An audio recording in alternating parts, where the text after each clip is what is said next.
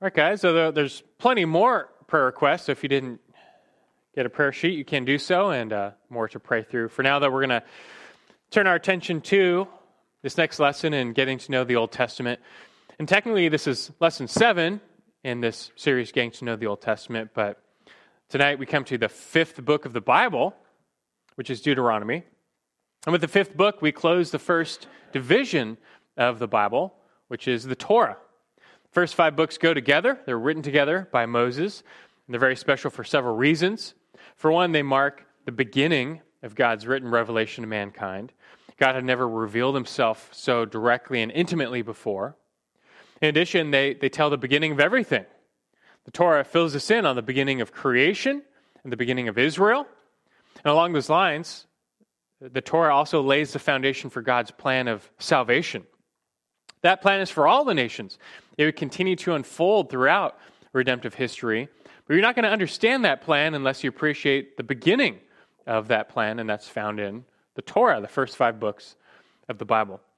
We could go on. It's, it's hard to overstate the importance of the Torah or the Pentateuch uh, to the Bible itself. Well, when it comes to the first five books, Deuteronomy itself stands out. And that's because Deuteronomy is kind of like a commentary on the rest of the Torah. The action slows down in Deuteronomy. There are not a lot of events, not, not a lot of big things happen per se. But don't let that lull you to sleep. In Deuteronomy, Moses reflects on the past, present, and future for Israel. He's helping them understand everything that's happened to them so far, everything that's been revealed to them so far, just to process it all, you might say, that from here on out, it will go well for them. But Deuteronomy is, is so great in helping them and us just understand the heart or the spirit of the law or the Torah. What's God really up to with this nation of Israel? What's He doing here? Why is He giving them this land? Why is it such a big deal? What does God really want from this people? And what does the future hold for them? And the questions that have been building throughout the Torah get answered here. Deuteronomy is home to some very clear and powerful teaching on God, man, sin, salvation. There's a lot of good stuff in here. Promises of the Messiah even show up. It's just overall kind of a, a powerhouse of a book in the Old Testament. This explains why some call it the Romans of the Old Testament. This also explains why Deuteronomy is the third most quoted book in the New Testament after Psalms and Isaiah. But Deuteronomy is the most quoted book by Jesus. Jesus heavily relied on the teaching of Deuteronomy and, and his teaching and his living. For example, when he was tempted by Satan in, of all places, the wilderness, to refute that temptation, three times he quotes scripture, and each time those quotes come from Deuteronomy. No doubt Jesus spent quite a bit of time hearing, reading, memorizing God's word from Deuteronomy. What is it about this book that Jesus found so helpful? Hopefully, tonight we'll get a little glimpse of that. We can't go into detail on all the particulars, but hopefully, even this big picture overview will give you a better understanding and appreciation for one of the most important books of the Old Testament. And so let's get into that now. You can turn to Deuteronomy chapter 1. We'll be all, all over uh, throughout the evening. But we'll start with basic background the author, audience, aim, all that good stuff beginning with the, just the title, straightforward. You know, the Hebrew title. Uh, it, uh, it, they always took the, the first few words of the book to, to originate the title. Not very creative, but simple. And so the first words are these are the words. That's what they call Deuteronomy. These are the words. But later in the Septuagint, it was called uh, Deuteronomy. It means second law. Deutero means second. nomos means law, second law. But don't let that mislead you. It's not a second giving of the law, Rather, it, it's an exposition, an explanation of the first law, the law that God gave at Sinai. The author is Moses to round out the Torah. We do believe Moses wrote the whole thing. It's attested, chapter 1, verse 1, chapter 31, verse 24, just throughout. Later Old Testament books will point back to the, the law, the Torah, as the book of Moses and affirm Mosaic authorship. Same thing in the New Testament. Like Acts 3, Peter quotes Deuteronomy. He attributes it to Moses the, the apostles, Jesus, believed Moses wrote these words. That's good enough for us. The one little exception might be Deuteronomy 32, uh, verse 48, through the end of the book, which records the death of Moses and the burial of Moses by God himself. I guess Moses could have prophetically written about that himself, but most actually believe that Joshua wrote that, added it to the end of Deuteronomy right before he took over, and likewise wrote Joshua. And it's probably the best option that just Joshua uh, penned the final record of the death of Moses. Okay, the audience. Who's the audience of Deuteronomy? This one is squarely uh, the second generation of Israel after the Exodus. They're the direct recipients of Deuteronomy. But Moses makes clear, though, everything he says in here is for all Israel from then on. It's not just the second generation, but, but them and their posterity.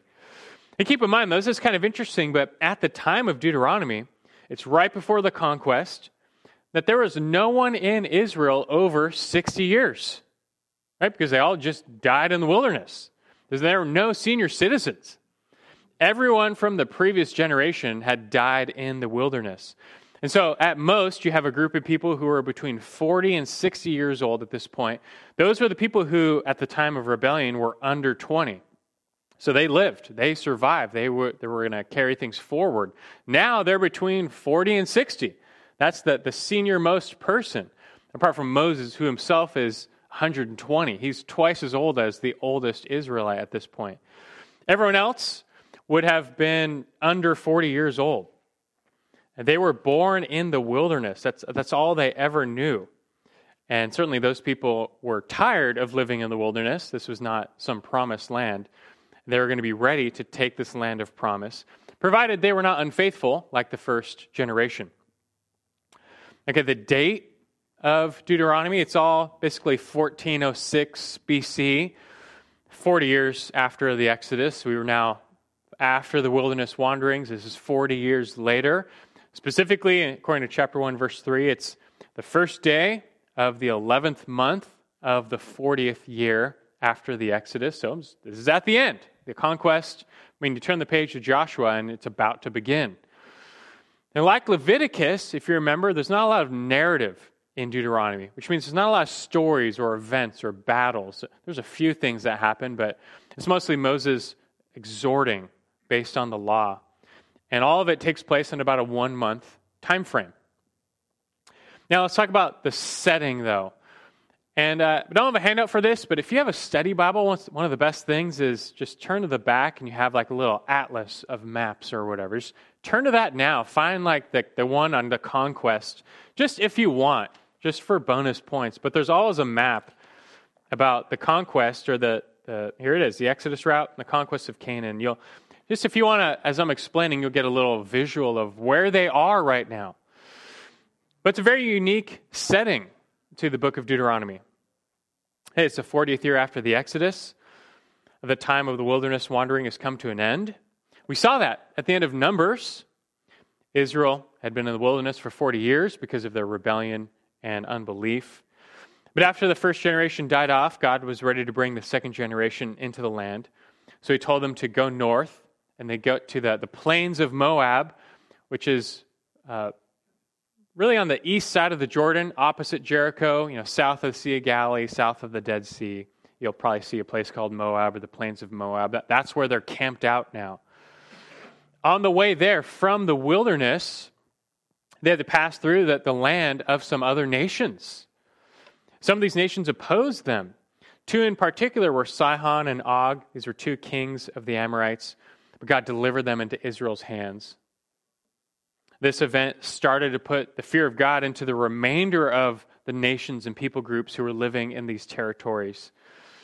But that area east of the Jordan, it's nice and all, but it's not the promised land, the land that God had promised to them that was on the other side of the Jordan. And so God is getting them ready to cross that Jordan and take the rest of this land. It's about to happen. but that conquest would all be for naught if Israel was not faithful to trust God and love God and obey God, unlike the first generation, they had to be different. They needed to remember this God, keep his law in their hearts at all times, especially when living in the land, they might forget him all that God had done for them. And that would be disastrous. So Moses largely writes Deuteronomy to this second generation and all future generations as a wake up call. Moses was 80 years old the time of the Exodus. He's now 120. But it says in Deuteronomy, his eye had not dimmed. He was still sharp. He was still active. That being said, he was about to die by the hand of the Lord. God was going to take his life up there on the mountain. He was not going to enter the land. So these are his final words. He knows these are his final words. Deuteronomy is Moses' last will and testament to the people. But it's not about him. All he cares about is that Israel would just wake up and get it right this time. They must love God with all their hearts and make his law written on their hearts. Only then would it go well for them in the land. So, this is a good place to jump to the, the structure now, the outline of Deuteronomy. I'd like to take you through the flow of these books so that you can just get a better grasp on, well, how, they, how they're organized. So, again, these are the final words of Moses. Specifically, Deuteronomy records three main speeches of Moses to the people and some also some final words. In chapter 31, verse 9, records how Moses wrote down these speeches. He gave them to the priests and to the elders for posterity, for future generations. It's clear that this is the inspired word of God to the people through Moses. But Deuteronomy especially bears this, this personal style of Moses, unlike the previous books.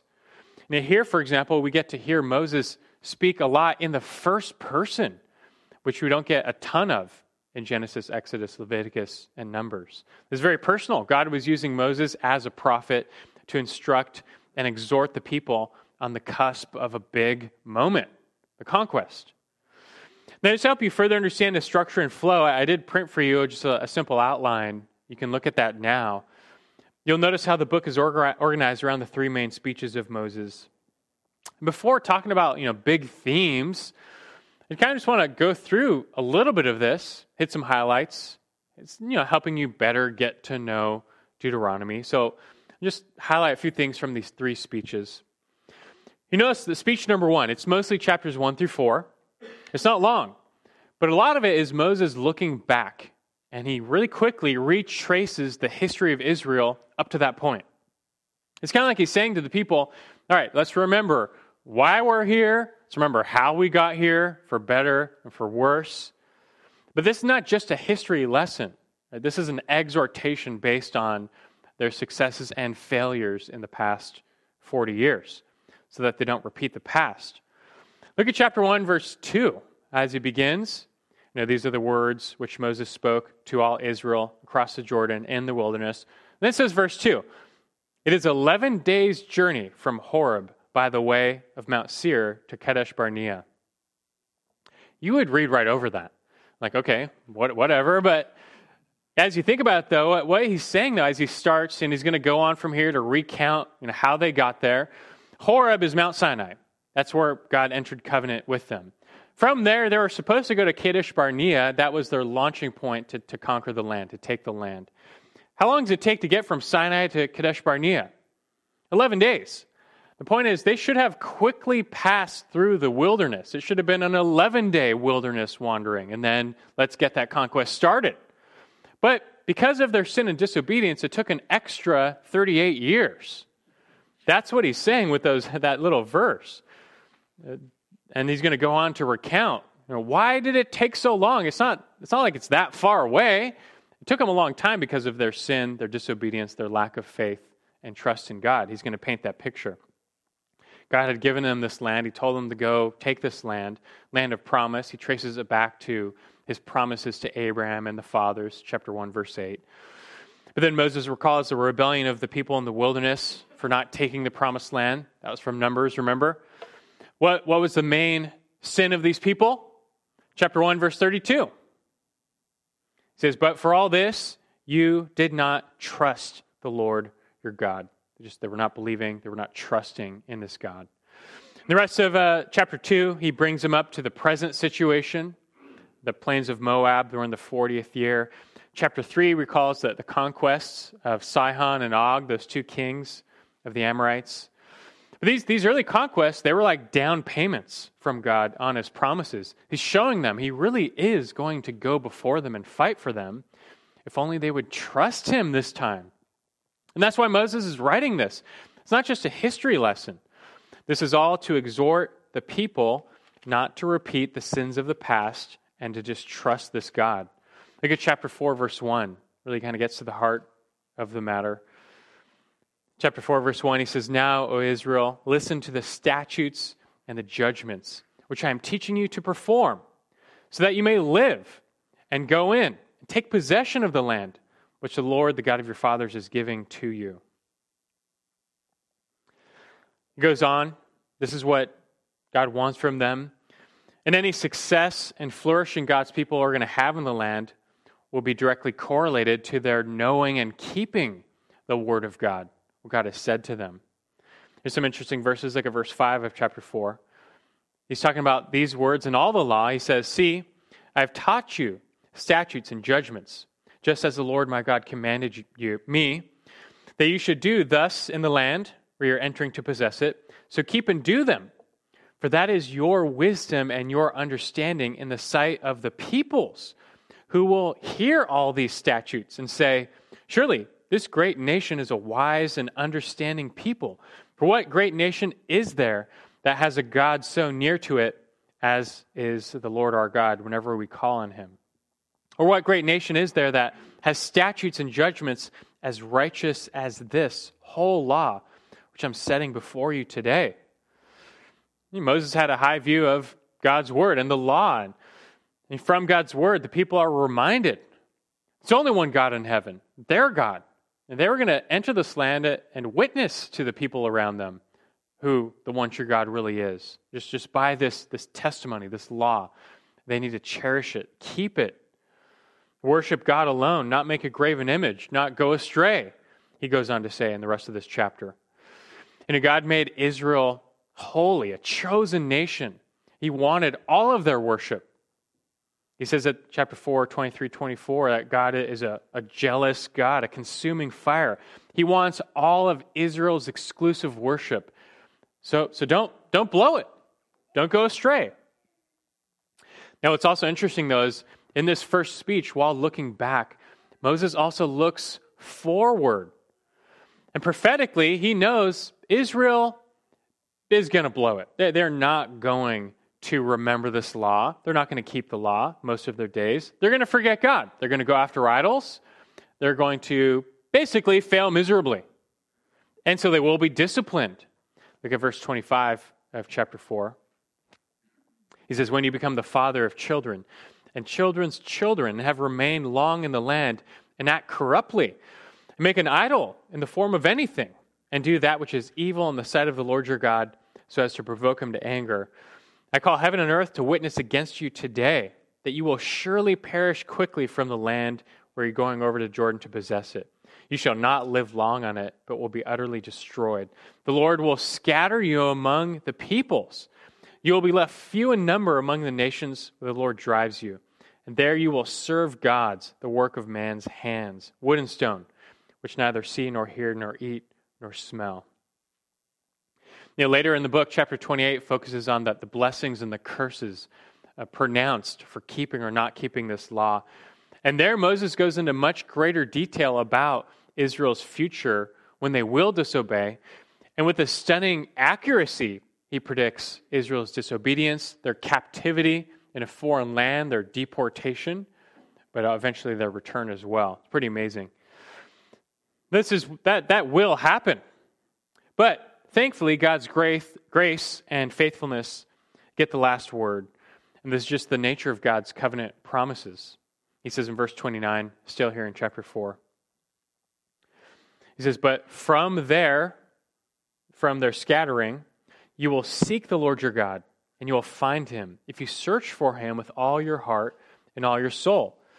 When you are in distress and all these things have come upon you in the latter days, you will return to the Lord your God and listen to his voice. For the Lord your God is a compassionate God. He will not fail you, uh, nor destroy you, nor forget the covenant with your fathers which he swore to them. That's good news. Thankfully, God's mercies are new every morning, and He will not utterly fail or forsake this people, although they will utterly fail and forsake Him. He will hold on to them and, and draw them back to Himself. The first speech of Moses concludes verses 39 and 40. He says, Know therefore today, and take it to your heart, that the Lord, He's God in heaven above and on earth below. There's no other. So you shall keep his statutes and his commandments, which I'm giving you today, that it may go well with you and your children after you, that you may live long in the land which the Lord your God is giving you for all time. This is just the first speech, but already you can see the themes and the pattern develop, and it's, it's more of the same. In a good way, it's more of the same. He's going to repeat this over and over that there's only one God. Israel's God. He chose Israel by grace. He's made them his holy nation. He holds out life and blessing to them. He's giving them this land. They need only to remember him, trust him, love him, and then obey him, and it will go well for them. Again, this is just speech one.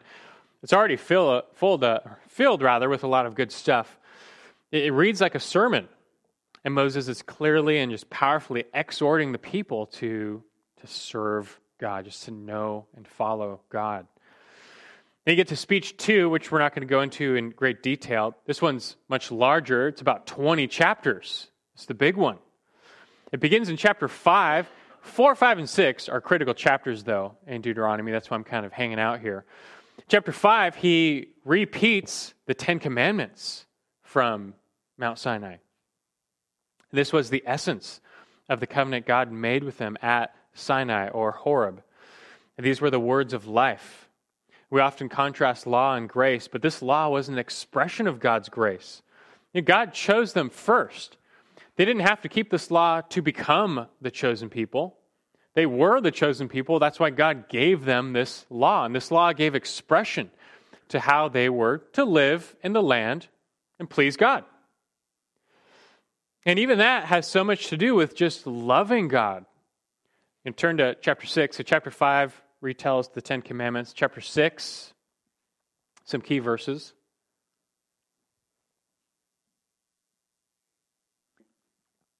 He says, let's just do chapter 1, or chapter 6, verse 1.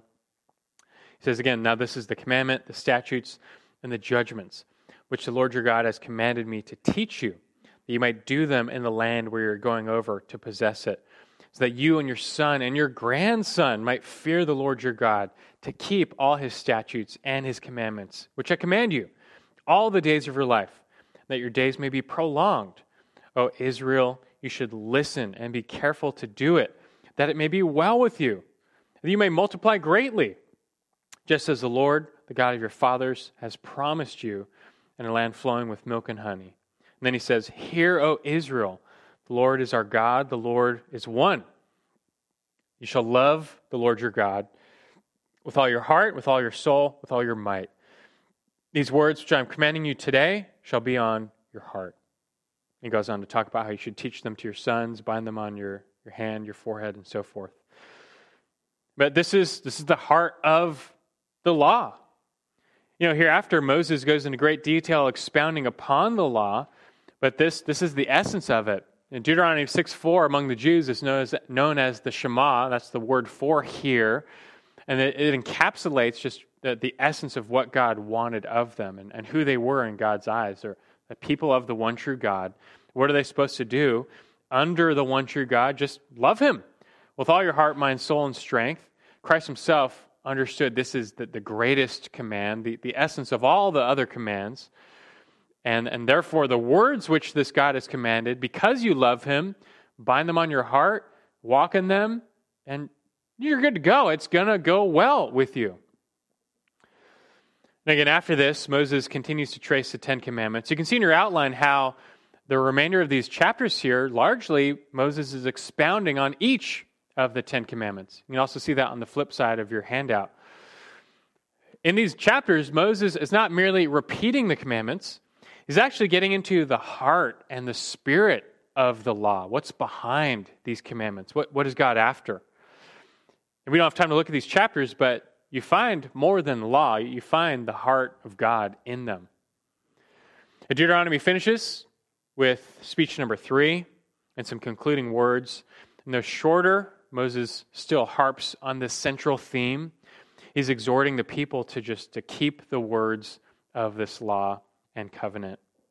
This involves loving God, fearing Him, trusting Him, obeying Him. But all throughout, you get the, the sense that Moses is just pleading with the people. You know, hear, O Israel, just like don't don't mess this up. Don't go astray. Don't don't fall away again. He charges them to take this land without fear, for God is with them.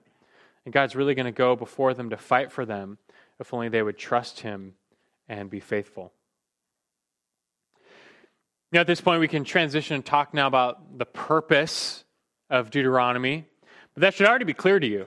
Just in spending extra time talking about the structure and the flow of it, the purpose is pretty clear. You know, why is Moses writing this? Why is he giving these speeches? Why is he writing them down on purpose for future generations? And because as God's prophet, he, he desperately wants to see them get it right. He knows the glory of God. Think about that. Moses is the one person who knew the glory of God better than anyone else. He, he really knew there's only one God. We have the real God. We, we really do. And there's no other God. False gods are just that. They're false. Moses knew this. Uh, he tasted and seen that the Lord was good. His ways were better. They lead to righteousness and, and blessed living, and false gods lead only to, to judgment. Now, on top of that, he knew how privileged Israel was, not because they were better, simply by God's grace. He chose them. This God set his love on them, set them apart. I mean, that's amazing grace. It's all per God's unconditional promises to the nation of Israel.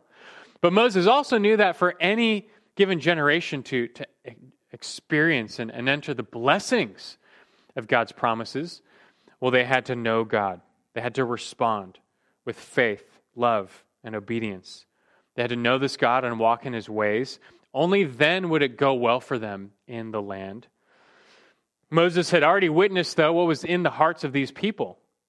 He knew that this was a stubborn and obstinate people. They'd already gone astray the first time, like right out of the gates, they fall down. And, and he knows their hearts are prone to wander again. But Moses doesn't want to see that happen. So he writes, and you can sense almost a, a desperation in his pleading with Israel just to, just to trust God. Uh, yield to him your heart, love him, follow him, and it really will go well for you. So, to sum that up, the purpose of Deuteronomy is to exhort God's people to be faithful to Yahweh and his covenant that they might live long in the land. It, it is as simple as that, just exhorting the people to be faithful to, to God and his covenant that they might live long in the land. But it's perhaps best summarized in chapter 10, verses 12 and 13. Those are uh, key verses as well. So go ahead and turn there. Deuteronomy 10, 12, and 13.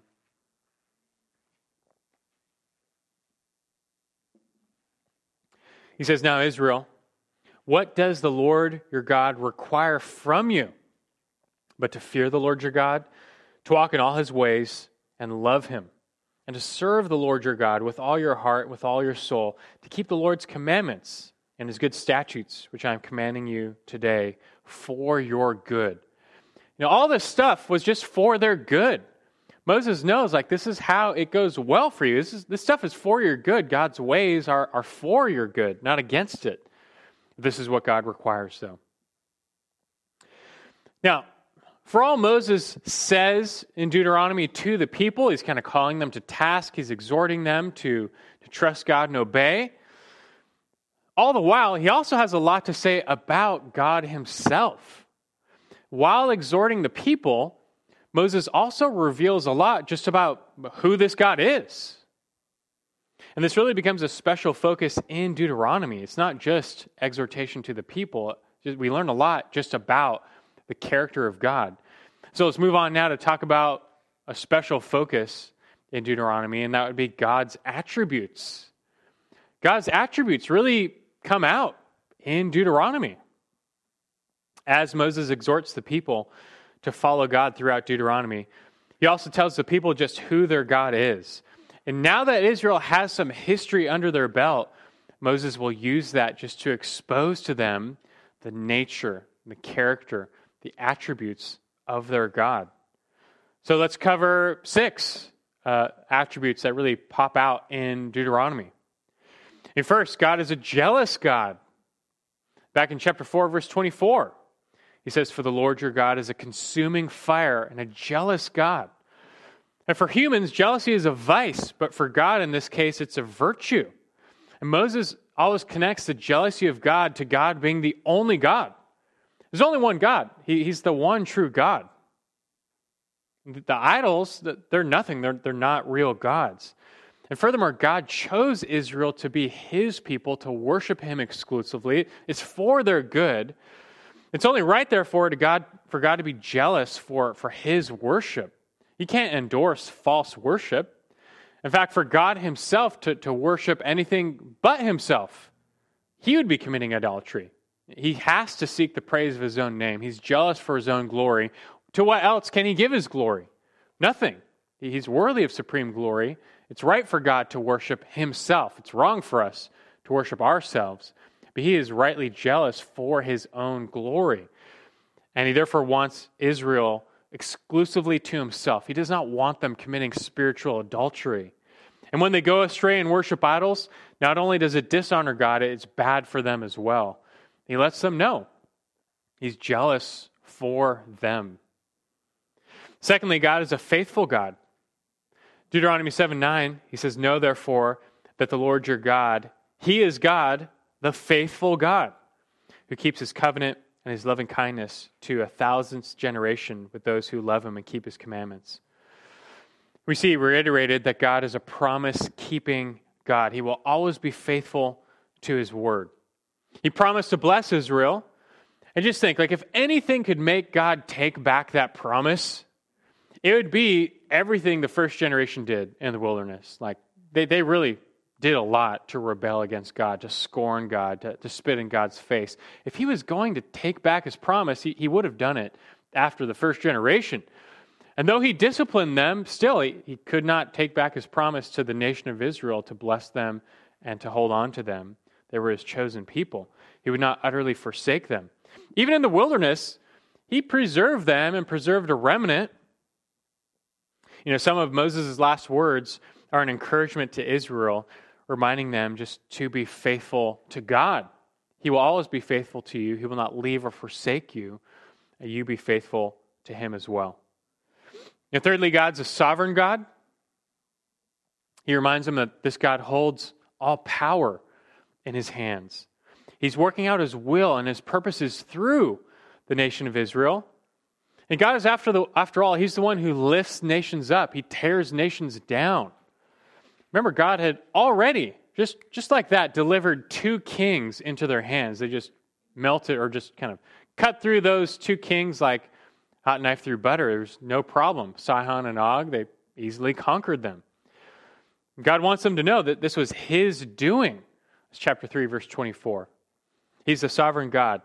And, and this is told Israel that they might trust this God. You, you can safely place your trust in this God. He has the power to save, to deliver, to keep his promises. He says in chapter 31, verse 8, The Lord is the one who goes ahead of you. He will be with you. He will not fail or forsake you. Do not fear or be dismayed. That's only true because he's sovereign. And we need to know God is sovereign. And fourthly, God is a loving God. We are told to love God in Deuteronomy, but it's also told God loves us. God loves his people. He loved Israel. He carried them through the wilderness like sons. It says in chapter 1, verse 31. Yahweh loved their father, fathers. He brought them up from bondage because of just his love for them. Chapter 4, verse 37. And God's love is revealed in a special way through his choice of Israel. He says in Deuteronomy, he didn't choose them because they were better or more numerous. He simply chose them because he set his love on them. That's, that's it. He just chose to love them. Chapter 7, verse 7 and 8. You know, throughout Deuteronomy, Yahweh is revealed to be just this Father God who, who loves his people. He might discipline them as a father disciplines his son, but they're still his children, they're his chosen people, and he loves them. And fifthly, God is a judging God. He is a, a, God of love, but his love is not to be taken for granted. He's also holy. Israel must likewise be holy. And when they're not, they can expect God's discipline to fall because he loves them. Moses repeats in Deuteronomy how he himself was kept from entering the promised land because he disobeyed once. But he did not regard God as holy, and God's discipline fell on Moses himself. Something we would say was like a slight thing, like such a minor infraction. But God is holy, and he wants to be treated as holy. Indeed, the whole first generation fell, and this was written to put the fear of sin into the people. That sin is not better, rebellion against God is not better. His ways are for your good. And if you're going to go astray, well, his discipline might fall. And let's also not forget about those who don't seek this God at all and who, who don't love this God, God at all. And such people will know, only know God's wrath, not his love. We'll see this next week in Joshua, but you realize God's purpose in dispossessing the inhabitants of the land was his justice. You know that, right? I mean, sometimes you might think that you know, it seems kind of unfair. Like, okay, God was going to give Israel this land, but there's like a bunch of people already living in the land. And how's it fair that they just kind of get kicked out and killed and sent away? And that kind of seems unfair. But you realize God makes explicit from God's perspective, He was using Israel as His chosen instrument, a sword, to judge those nations for their extremely wicked, vile, and sinful behavior. Look at chapter 9, verse 4 and 5 in Deuteronomy. Again, we'll see that more next week, but look what he says about what he's doing with them. He says in chapter 9, verse 4 Do not say in your heart, when the Lord your God has driven them out before you, he's talking about the nations in the land, because of my righteousness, the Lord has brought me in to possess this land. But it is because of the wickedness of these nations that the Lord is dispossessing them before you. It is not for your righteousness or for the uprightness of your heart that you're going to possess their land, but it is because of the wickedness of these nations that the Lord your God is driving them out before you in order to confirm the oath which the Lord swore to your fathers, to Abraham, Isaac, and Jacob. We'll see more of that next week, but all this goes to say that those who do not recognize this God as God, who do not seek Him and follow Him, they'll only find out that God is a judging God. Lastly, here, attributes of God that come out in Deuteronomy that God is a gracious God. And though He is just, God is also gracious in His dealings with people. He graciously he brought Israel out of Egypt. Graciously he brought them to the border of the promised land. Chapter 1 verse 20. And the people didn't deserve any of the blessings that they received from God. They didn't deserve to be chosen. Realize Israel before this pretty much just as wicked as some of the Canaanite nations living in the land. But God saved them by grace. He called them to himself by grace, gave them his law by grace. He was going to reshape them by grace. Even when the people rebelled, God's judgments had measures of grace in them. He did not completely destroy them, but left a remnant. And though he may discipline his people, his mercies are new every morning, and God's grace and compassion comes out in Deuteronomy. For example, chapter 4, verse 31. He says, For the Lord your God is a compassionate God. He will not fail you, nor destroy you, nor forget the covenant with your fathers, which he swore to them. That's good for us to remember as well. We fall short all the time, but uh, thankfully, He's compassionate and gracious with us. We could go on. Moses has a lot to say about who this God is and all the implications that has for the people. But Moses, again, he knew this God. Moses, remember, he's the guy who said to God, Show me your glory. Remember that back in Exodus? And God obliged. And he, he caused his presence to pass before Moses. Moses heard the self disclosure of God's glory. Moses beheld the glory of God in his character. And so he's writing Deuteronomy to give the people their own picture of the character of God. And as they beheld the attributes of God, they would know better who this God is and what he expects. But Moses also knows that when you and I, when we come to just behold the glory of God, it leads us to respond. And it's going to bring us to, as we kind of close out our time, a, second special focus, and that's Israel's response. Know, what comes out in, in Deuteronomy as we look at it, we see who God is, but we see how it, it just beckons us to respond. And we're not going to cover this in detail, of course, for the sake of time, but just mentioning it. This is another special focus in Deuteronomy. Moses continually calls on the people to respond. And for as much as Moses expounds on the attributes of God, he does so for a reason, and to call the people to rightly respond. We've already seen this in our overview, but it's worth repeating what a right response looks like. You know, go back to chapter 6, verse 5. You know, primarily it looks like fearing God and in loving God. Chapter 6, verse 5 You shall love the Lord your God with all your heart, with all your soul, with all your might. Again, Christ himself drew on that as the greatest command. It's the heart of the law. It's not about keeping all these laws to earn God's favor, it's just about loving this God, which in itself is an act of faith, fearing this God, an act of reverence. Those come together to lead us to obey this God because we love him and we fear him. And so we've seen Moses continuously calls on the people just to respond by obeying. This is never meant to be this begrudging obeying. The law was never meant to be a burden to them. But because they were chosen, they should have walked happily in God's ways all the days of their life. Teach it to their children. In all, what God requires of this people is perfectly summed up in chapter 30. So let's, let's go there as we come to the end of our time. Chapter 30. Look at verses 15 through 20.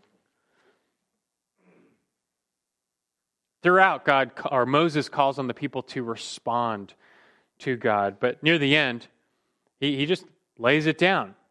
Chapter 30, verse 15. He says, See, I have set before you today life and prosperity and death and adversity uh, and adversity. And that I command you today to love the Lord your God, to walk in his ways, to keep his commandments and his statutes and his judgments, that you might live and multiply, that the Lord your God may bless you in the land where you're entering to possess it. But if your heart turns away and you will not obey, but are drawn away and worship other gods and serve them, I declare to you today that you will surely perish. You will not prolong your days in the land where you are crossing the Jordan to enter and possess it. I call heaven and earth to witness against you today that I have set before you life and death, the blessing and the curse. So choose life in order that you may live you and your descendants, by loving the Lord your God, by obeying his voice, by holding fast to him. For this is your life and the length of your days. They may live in the land which the Lord swore to your fathers, to Abraham, Isaac, and Jacob, to give to them. It really says it all right there.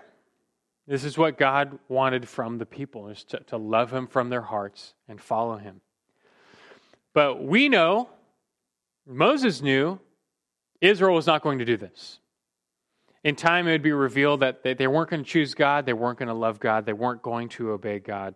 And as predicted in Deuteronomy with stunning accuracy, they were going to go astray, and it would lead to the curse that God promised a national exile. What's also so amazing, though, is as God Himself foresees this and foretells this, God knows what, what the problem is here. Why, why won't the people believe in God and follow him?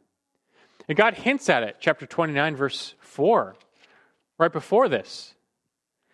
As he re- recalls the covenant God made with them, they've seen this God's presence. But look, he says, yet in chapter 29, verse 4, yet to this day, the Lord has not given you a heart to know, nor eyes to see, nor ears to hear this was their problem. This is why Israel would fail. They, they were not yet given a heart to truly know God, at least not corporately as a people. And because of this, they're not going to serve God. They're going to go astray. They're going to be scattered in captivity. But God will still be faithful to them. He will one day restore them. And on that day, He's going to give them what they need new hearts.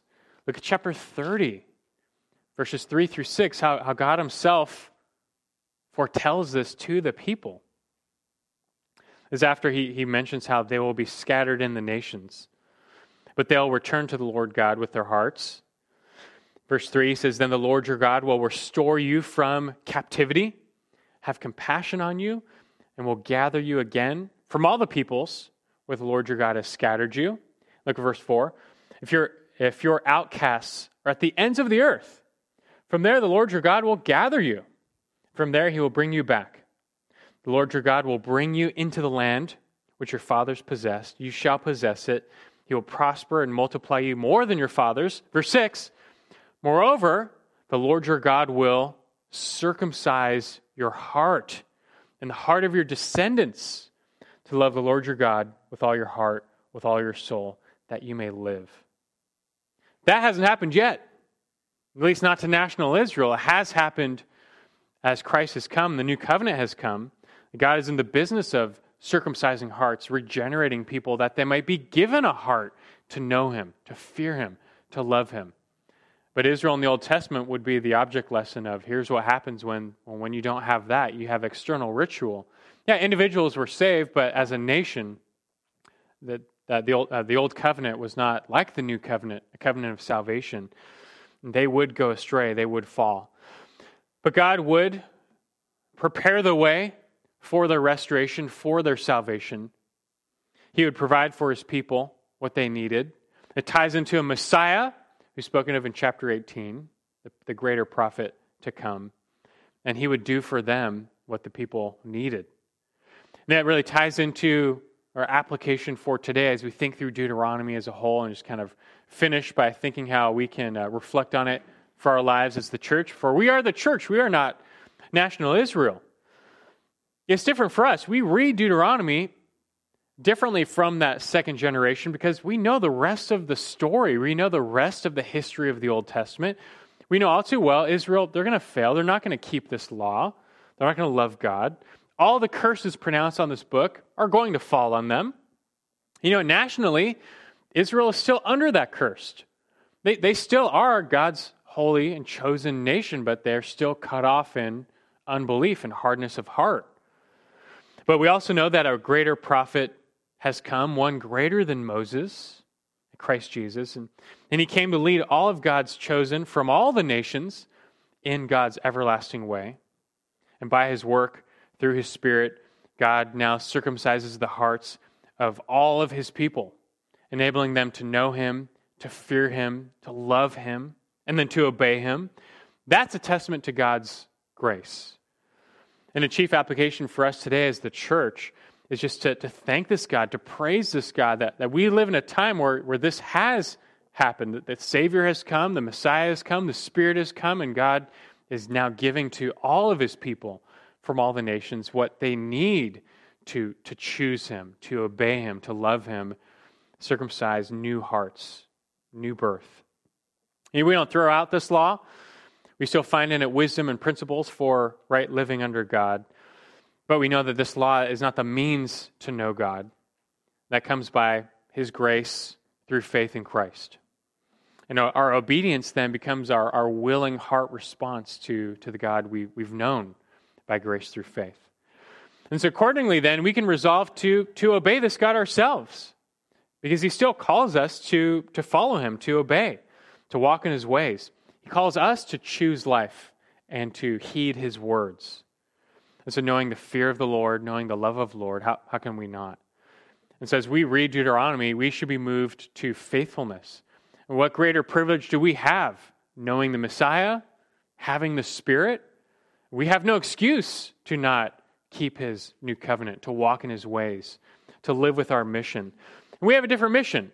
We're not sitting on the cusp of physically taking over a land. That, that's not the church's mission. But he's given us a mission of our own as the people of God to worship, to witness, to walk in his ways. He's made the church into a type of holy nation, tasking us to reach the, uh, the globe with the gospel.